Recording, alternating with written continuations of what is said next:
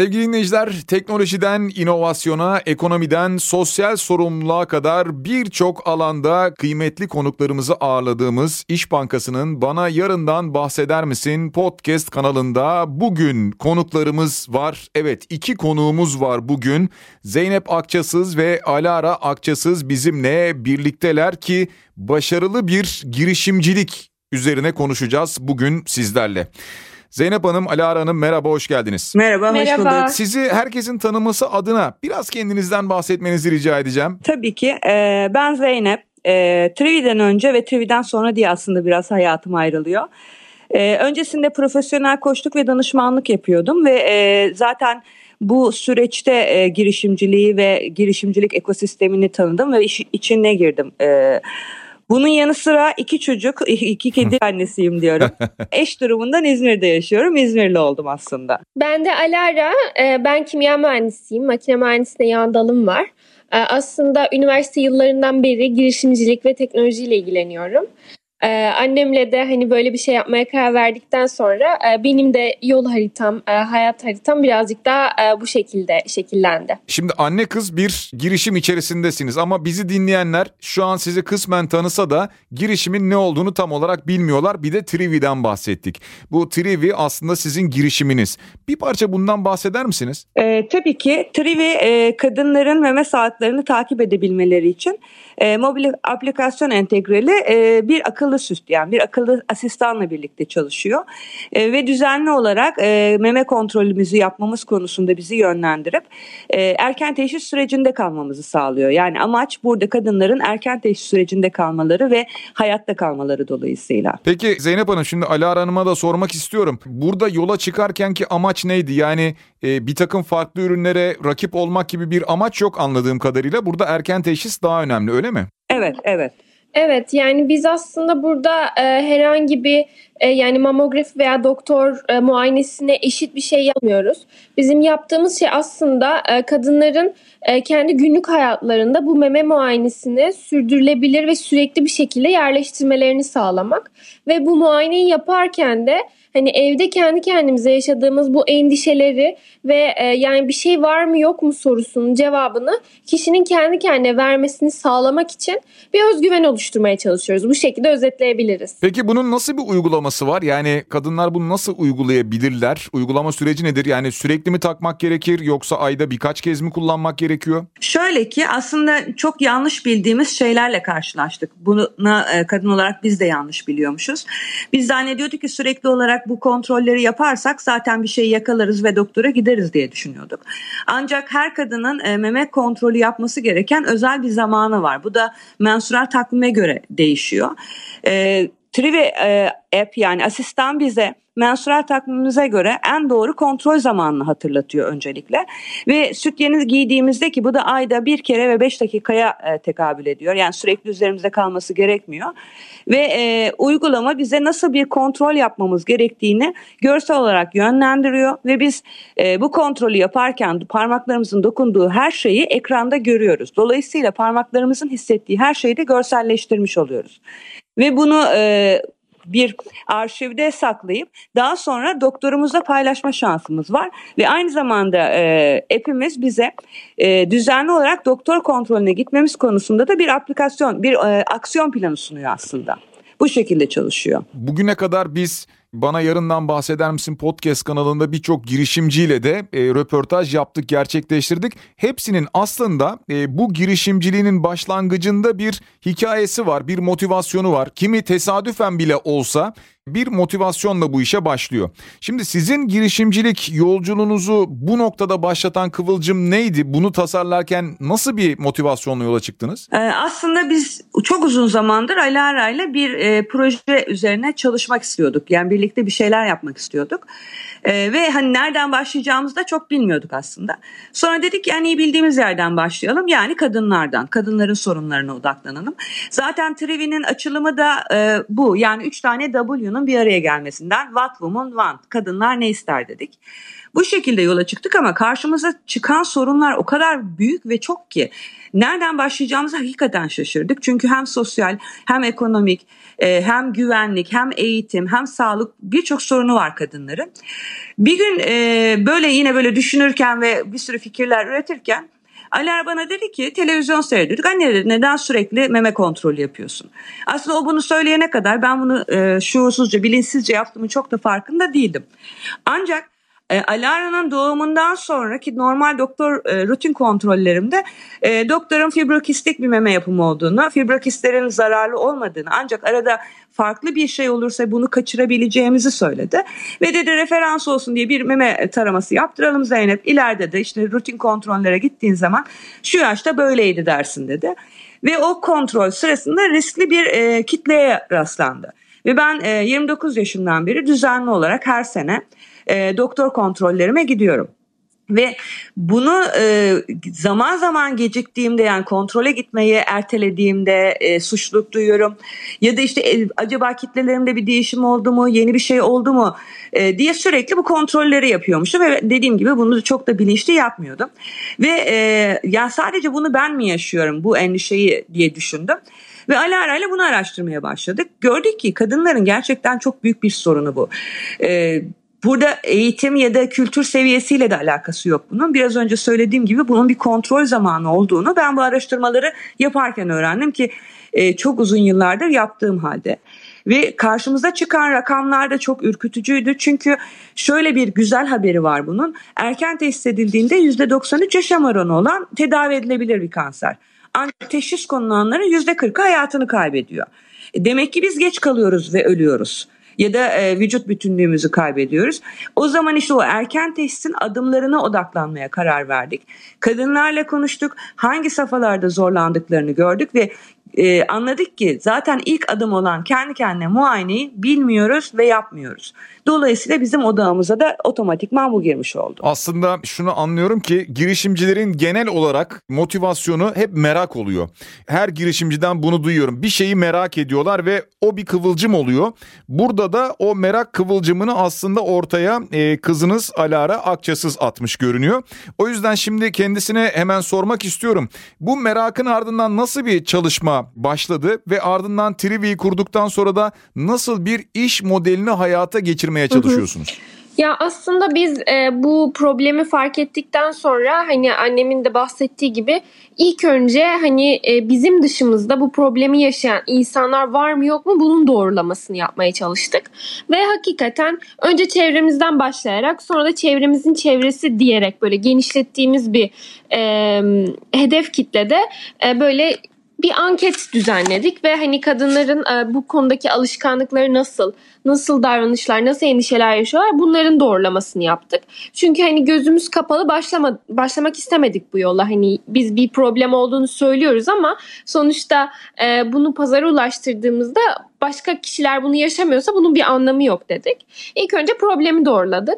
Ardından da açıkçası ürünü geliştirmek için teknolojik bir takımı bir araya getirerek prototipi oluşturmaya başladık. Yani biz bugüne kadar işte aslında prototipimizi tamamlamakla oldukça uzun zaman geçirdik. Ve şimdi de ticarileşmeye çalışıyoruz. Bundan sonraki süreçte de iş modelimiz aslında birazcık ön plana çıkacak. Türkiye'de kadın üretimi yapan firmalarla ortaklık yaparak onlarla birlikte bir marka ortaklıklarıyla satışlarımıza başlamak istiyoruz. Peki bu alandaki bir boşluğu aslında siz dolduruyorsunuz ve önemli de bir boşluğu dolduruyorsunuz. Aynı zamanda sağlık teknolojileri adına dünyada da şu anda pek çok girişim var. Artık bu işte health tech denilen teknoloji. Son dönemde özellikle pandemi sürecinde de biraz değer kazanmaya başladı. İnsanların sağlıklarını korumaya bakış açıları da bir yandan değişti. Genel olarak siz bu konuda ne düşünüyorsunuz? Veya şöyle söyleyeyim, sizce Türkiye'de veya dünya genelinde hani global olarak baktığımızda sağlık teknolojileri bu açıdan ne durumda? Bunları inceleyebiliyor musunuz? Tabii ki aslında baştan beri odağımız dünyada da neler oluyor, Türkiye buna ne kadar uyumlanacak üzerine araştırıyorduk. Ve aslında şöyle bir şeyle karşılaştık. Biz dünyada sağlıkla ilgili erişimin çok daha kolay olduğunu diğer ülkelerde, Avrupa ve Amerika'da zannediyorduk. Gördük ki oradaki kadınlarla konuştuğumuzda sağlık sistemi çok yavaş ilerliyor ve doktordan randevu almak, tetkik yaptırmak için çok uzun süre beklemek zorunda kalıyor insanlar. Sadece kadınlarla ilgili konular değil bu. Dolayısıyla dünyadaki insanlar artık sağlık teknolojilerine ve bu alanda çıkan ürünlere çok sıcak bakıyorlar ve almak istiyorlar. Zaten bu erişim sorunu, yani sağlık hizmetlerine erişim sorunu çok uzun zamandır var. Pandemiyle birlikte ise çok tetiklendi aslında. Yani şöyle bir örnek vereyim. Benim senelik kontrollerimi yaptırırken bu pandemi sürecinin başındaydı senelik kontrolüm ve rahat rahat gittim. Fakat gördüm ki kitlelerimde değişim olmuş ve benim 6 ayda bir gitmem gerekti ve ben bir kitle aldırmak zorunda kaldım bu pandemi sürecinde. Eğer ben gitmeseydim doktoruma belki de başka bir sonuca doğru ilerleyecekti. Dolayısıyla İnsanların hem zamanı doğru kullanmak adına hem kendi konfor alanlarından çıkmamak adına belli hizmetleri evlerinde almak istiyorlar ve kolay ulaşılabilir olmasını istiyorlar. Ve şu anda özellikle girişimcilikte, sağlık teknolojileri girişimciliğinde de çok hızlı bir ilerleme var. Pandemi bunu ciddi anlamda tetikledi. Evet, bir yandan şunu da düşünüyorum. Bu pandemi süreci içerisinde hekimlerin uyarıları vardı. Hep onu da hatırlatalım. Sağlık kontrollerinizi, rutin kontrollerinizi mutlaka yaptırın. Evet. Yani pandemi var diye hastanelerden uzak durmayın. Hatırlatmasını da yapalım ve devam edelim. Şimdi bu Triwi ile başlayan bir yolculuk. Bir yandan da şunu düşünüyorum. Bir anne kız yolculuğu da var burada birlikte iş hayatı içerisinde. Muhakkak sizi zorlayan süreçler de oldu. Olmuştur. Yani bu tip girişimlerde duyuyoruz hep. Ne gibi zorluklar yaşadınız? Bir, öncelikle sorun bu. İkincisi, birbirinizden sakladığınız anlar oldu mu bu zorlukları? Eyvah, yapamayacağız diye düşünüp de işte mesela Zeynep Hanım, siz Alara Hanım'a veya Alara Hanım Zeynep Hanım'a böyle bir endişeyle kaçırdığınız bazı endişeleriniz oldu mu? Aslında tam tersi, bizim en büyük gücümüz anne kız olmamız diye düşünüyorum ben. Çünkü birbirimizden daha fazla güvenebileceğimiz herhalde bu dünyada kimse yok. Ve burada zor olan, zor gibi görünen aslında belki de işte o kendi içimizdeki hiyerarşiye oturtmaktı. Ama bizim zaten böyle bir pek sorunumuz yoktu. Yani biz normalde de anne kız olarak birbirimizle her şeyi rahat konuşabilen ve birbirimizi rahat eleştiren insanlardık. Bunu inşa yansıttığımızda evet, burada şey sıkıntısını yaşıyorsunuz. Çok çabuk yükselebiliyorsunuz çünkü karşınızdaki kızınız ya da anneniz. Doğru. Bir kontrol yapmanız gerekmiyor. Böyle sesiniz yükselebiliyor, kapılar çarpılıyor falan. Ama güzel tarafı da hadi bir kahve yapalım, içelim noktasında da çok çabuk geçebiliyorsunuz. Yani böyle normal diğer iş ortaklarının aralarındaki o gurur çatışması, ego çatışması bizde olmuyor. Dolayısıyla bir sorun gördüğümüzde zaten hem kendimizi hem birbirimizi korumak adına o sorunu hemen masaya yatırdık ve konuştuk. Yanlış karar vermek istemedik ve birbirimizin fikirlerine gerçekten çok saygı duyarak ilerliyoruz zaten. O yüzden bizim aramızda bir sorun olmadı. Evet, yani aramızda bir sorun olmadı. Yani genel olarak tabii ki her girişimci gibi bizim de moral olarak aşağı indiğimiz zamanlar oldu. Ama bizim oradaki en büyük motivasyonumuz aslında bu çıkış hikayemiz. Yani bu problem gerçek ve çözülebilir. Biz bunu biliyoruz. Ve buraya kadar geldiysek bir bu kadar daha gidebilmeliyiz diyerek hep kendimizi tekrar kamçıladık bu süreçte. Peki şu anda mesela bu girişim dışında başka bir çalışmanız veya başka bir girişiminiz var mı? Yok, şu anda sadece evet. Triwi odağındayız ama tabii aklımızda daha sonra yapılması için listelediğimiz farklı fikirler de var ve temelinde hepsinin kadın var. Ama öncelikle Triwi ve Triwi'den devam edecek her şey. Evet. Buna başlarken aldığınız bazı destekler oldu mu? Yani bir girişimcilik programı, mesela bildiğim kadarıyla WorkUp girişimcilik programı da var bu işin içerisinde. Ne gibi destekler buldunuz kendinize? Biz ilk aslında 2018'in son zamanlarıydı. ODTÜ'nün Yeni Fikirler Yeni İşler hızlandırma programına katıldık. İlk katıldığımız program oydu. Ve orada Ergin Kan Vakfı büyük ödülünü aldık. Aslında o bizi çok kamçıladı ve güzel bir kaynak oluşturdu bize. Ardından bu sene WorkUp'la yollarımız kesişti ve hem mentorluk desteği hem iş fikrinin oluşturulması, geliştirilmesi açısından WorkUp hakikaten hala yanımızda. O ki dönemi bitirdik, 7. dönem mezunlarıyız biz. Hala yanımızdalar ve hala bize her konuda destek oluyorlar. Evet, bizi şu anda dinleyenlere hatırlatalım. Yani WorkUp girişimcilik programından siz de destek sağlayabilirsiniz. Kolektif House tarafından yönetilen ve İş Bankası'nın da ana sponsoru olduğu bir girişimcilik programı, WorkUp girişimcilik programı. Başarılı girişimlerinden birisiyle şu anda Triwi markası yaratıcılarıyla konuşuyoruz sevgili dinleyiciler. Peki şu ana kadar hedeflerinizin neresindesiniz? Biraz önce gerçi kısmen bahsettiniz bundan sonraki hedeflerden. Bir, muhtemelen kadın giyim üretimi yapan firma ile anlaşmayı planlıyorsunuz. Bu noktada ne aşamalardasınız? Yani dediğimiz gibi aslında biz ürünü geliştirdik. Artık son rötuşlarını yapıyoruz. Bundan sonraki süreçte de hani bizim üretim bacağında bizi böyle omuz omuza ilerleyebileceğimiz, güvenle birlikte ilerleyebileceğimiz kadın giyim markalarıyla anlaşmayı planlıyoruz ve bunun ardından da onlarla birlikte yolumuza devam edip satış kanallarımızda da kullanıcılarımızla buluşmayı, onlardan geri bildirim almayı ve o ilk pilot çalışmamızı tamamlamayı düşünüyoruz. Bu pilot çalışmasından sonra da hani orada aldığımız geri bildirimler, ürünle ilgili birkaç düzeltmeleri daha tekrar yapıp ondan sonra da asıl büyük satışımıza, asıl aslında o launch dediğimiz kısma gelmeyi ve ardından Avrupa, Amerika'ya doğru da ilerlemeyi planlıyoruz. Aslında hedef büyük, ne güzel. Peki ilk olarak sizce, tahmininize göre bu bahsetmiş olduğunuz piyasada yoğun, herkesin ulaşabildiği an hangi an olur? Yani zaman soruyorum. Bununla ilgili şu anda dediğimiz gibi önümüzde 3-4 aylık bir sürecimiz var ve bunu olabildiğince hızlı geçirmek istiyoruz. İlk bir beta grupta deneme yapacağız ve bununla ilgili bir mail listesi oluşturduk. Yani ilk kullanıcı olmak isteyenlerle ilgili bizim internet sitemize girip kaydolan kişilere öncelikle ulaşacağız.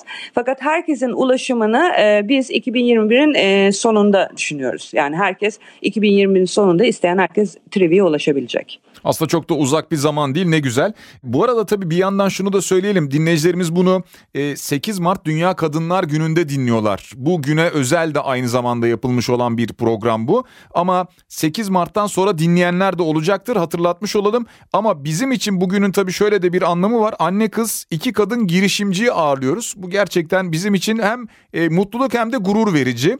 Ülkemizde sizce kadın girişimciler destekleniyor mu? Veya sırf kadın olduğunuz için engellendiğiniz oldu mu? Zorluklar çıktı mı karşınıza? Aslında her iki türlü de şöyle söyleyebilirim. Bir, pozitif ayrımcılık var. Bu güzel bir şey, çünkü size destek olan insanlar ve kurumlar oluşuyor. Ancak pozitif ayrımcılık adına kadınların ezildiği noktalar da oluyor. Yani sırf kadın olduğunuz için desteklendiğinizin ima edildiği zamanlar oluyor ve bu çok incitici. Birçok yerde bize işte siz kadın olduğunuz için projeniz desteklenecektir deniyor.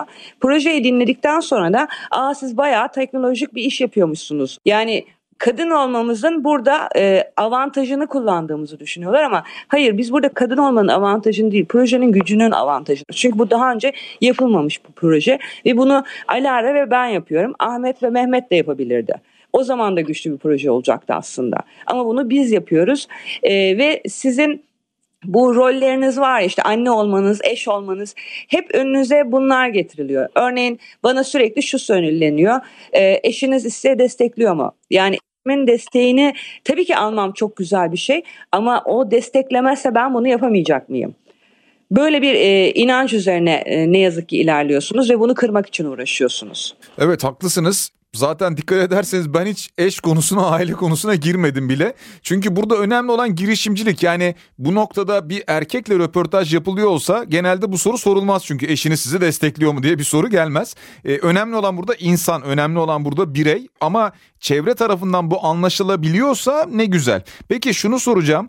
Kadınların girişimcilik ekosistemine katılmasını desteklemek için sizce neler yapılabilir kadınlarla ilgili? Ya aslında hem Türkiye'de hem de dünyada kadınların kadınların hem girişimciliğe hem de istihdama kazandırılması için çok önemli çalışmalar zaten yürütülüyor. Hani pozitif ayrımcılık adı altında veya öbür isimler altında. Artık firmalar daha çok kadın istihdamına önem veriyorlar. Kadın yüzdesini arttırarak bir eşit ortam yaratmaya çalışıyorlar. Ama tabii daha ne yapabiliriz, daha fazla ne yapabiliriz dersek açıkçası ben şöyle düşünüyorum. Yani öncelikle karşımızdaki insanlara hani kadın olarak değil de bir insan olarak yaklaşmak kesinlikle çok önemli.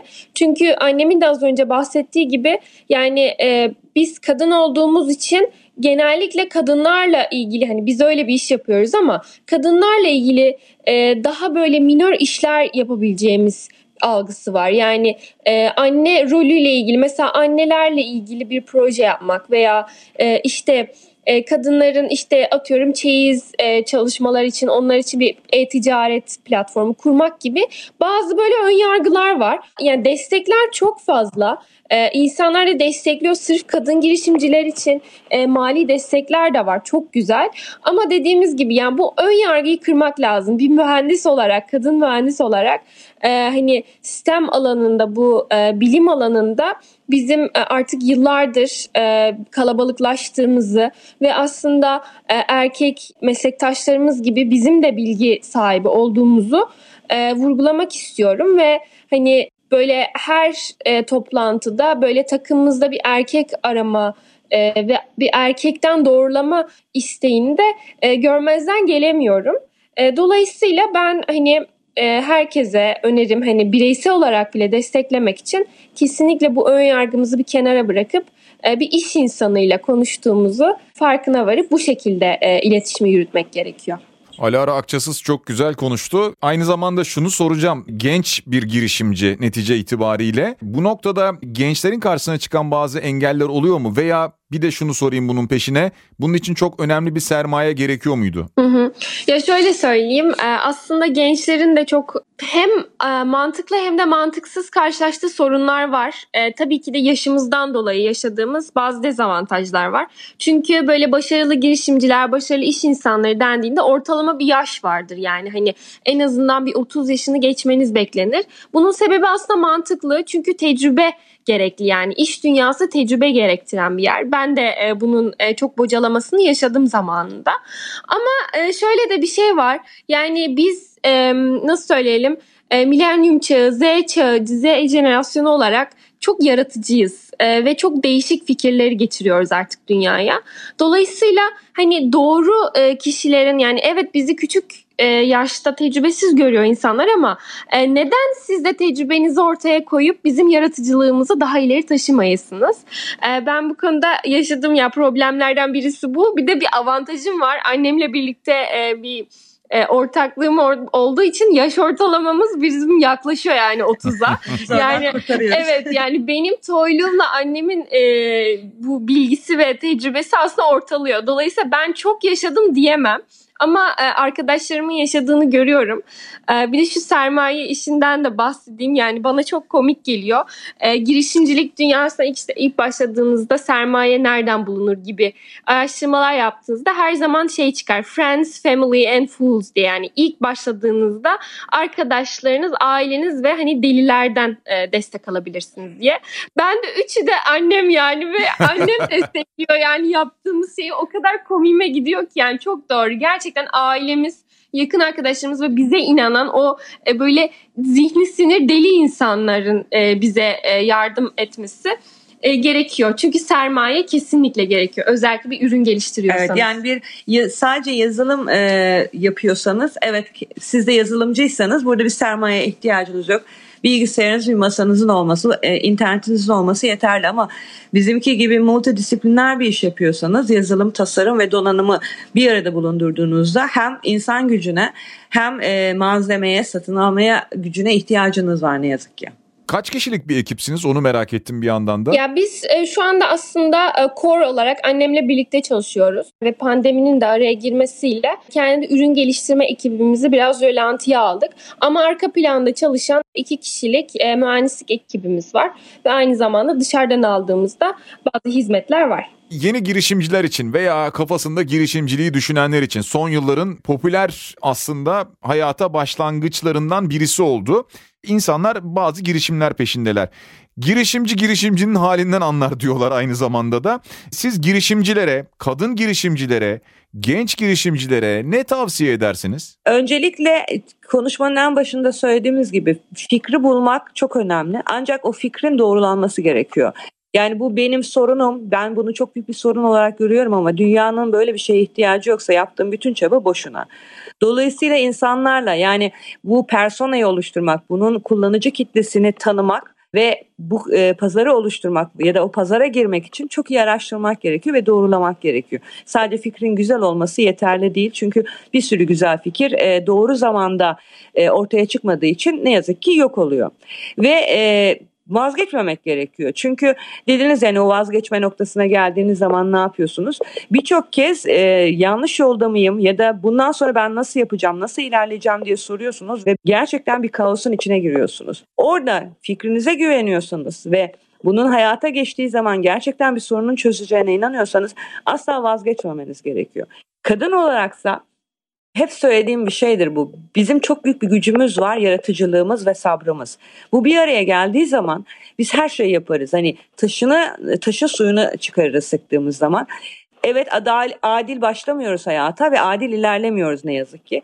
Ama bunun arkasına saklanmayalım ve biz kendimiz ortaya çıkmak zorundayız. Ve burada bir son sözle şunu söyleyebilirim. Kız kardeşliğe inanmak lazım. Bize en büyük destek yine kadın girişimcilerden geldi. Kadın girişimleri destekleyen insanlardan ve gerçekten kız kardeşlerimizden geldi. Çünkü hepimiz ortak bir sorun yaşıyoruz ve ortak bir arenaya çıkıyoruz. Dolayısıyla el ele vermeliyiz ve birlikte ilerlemeliyiz diye düşünüyorum. Hı hı. Bir tavsiye de Alara Akçasız'dan alalım o zaman. Ben de hem genç hem de kadın girişimcileri temsilen şunu söyleyebilirim. Yani benim herhalde bu 2 yıllık yolculuğumda öğrendiğim en önemli şey ve edindiğim en önemli soft skill bu. İstediğimiz şeyi ifade edebilmek. Yani biz birazcık daha böyle iş alanında, iş dünyasında ricacı, işte neşeli olmak, işte ve neşeli konuşmalar içerisinde bir şeyler istemek konusunda çok alışmışız buna. Yani sürekli güler yüzle hani kenarından dolanıyoruz istediğimiz şeylerin ve karşı tarafın bazen bizim istediğimizi anlamasını ve bize bir teklifle gelmesini bekliyoruz. Ama benim kesinlikle önerim yani şu olur. Yani asla böyle bir şey beklemeyelim karşı taraftan ve direkt ne istiyorsak söyleyelim. Hatta o söylemeden önce bir önümüze yazalım ki hani onu atlamayalım. Çünkü direkt net bir şekilde söylediğimiz zaman hani kimse onu geçiştiremiyor. Dolayısıyla benim en büyük önerim bu olur. Ne istiyorsanız istediğiniz gibi net bir çerçevede bunu belirtin. Şunu istiyorum, şu koşullar altında bu olursa böyle olur, bu olmazsa böyle olur diye. Çünkü öbür türlü çok fazla anlaşmazlıklar oluyor ve kendimizi ifade edemediğimizi de görüyorum. Birlikte yola çıkan 2 kadın girişimci Zeynep Akçasız, Alara Akçasız, anne kız Triwi kurdular ve bu girişimlerinde şu anda hedeflerine doğru tüm hızıyla ilerliyorlar. Programımıza da konuk oldular. Çok teşekkür ediyoruz. Sağ olun. Biz teşekkür ederiz.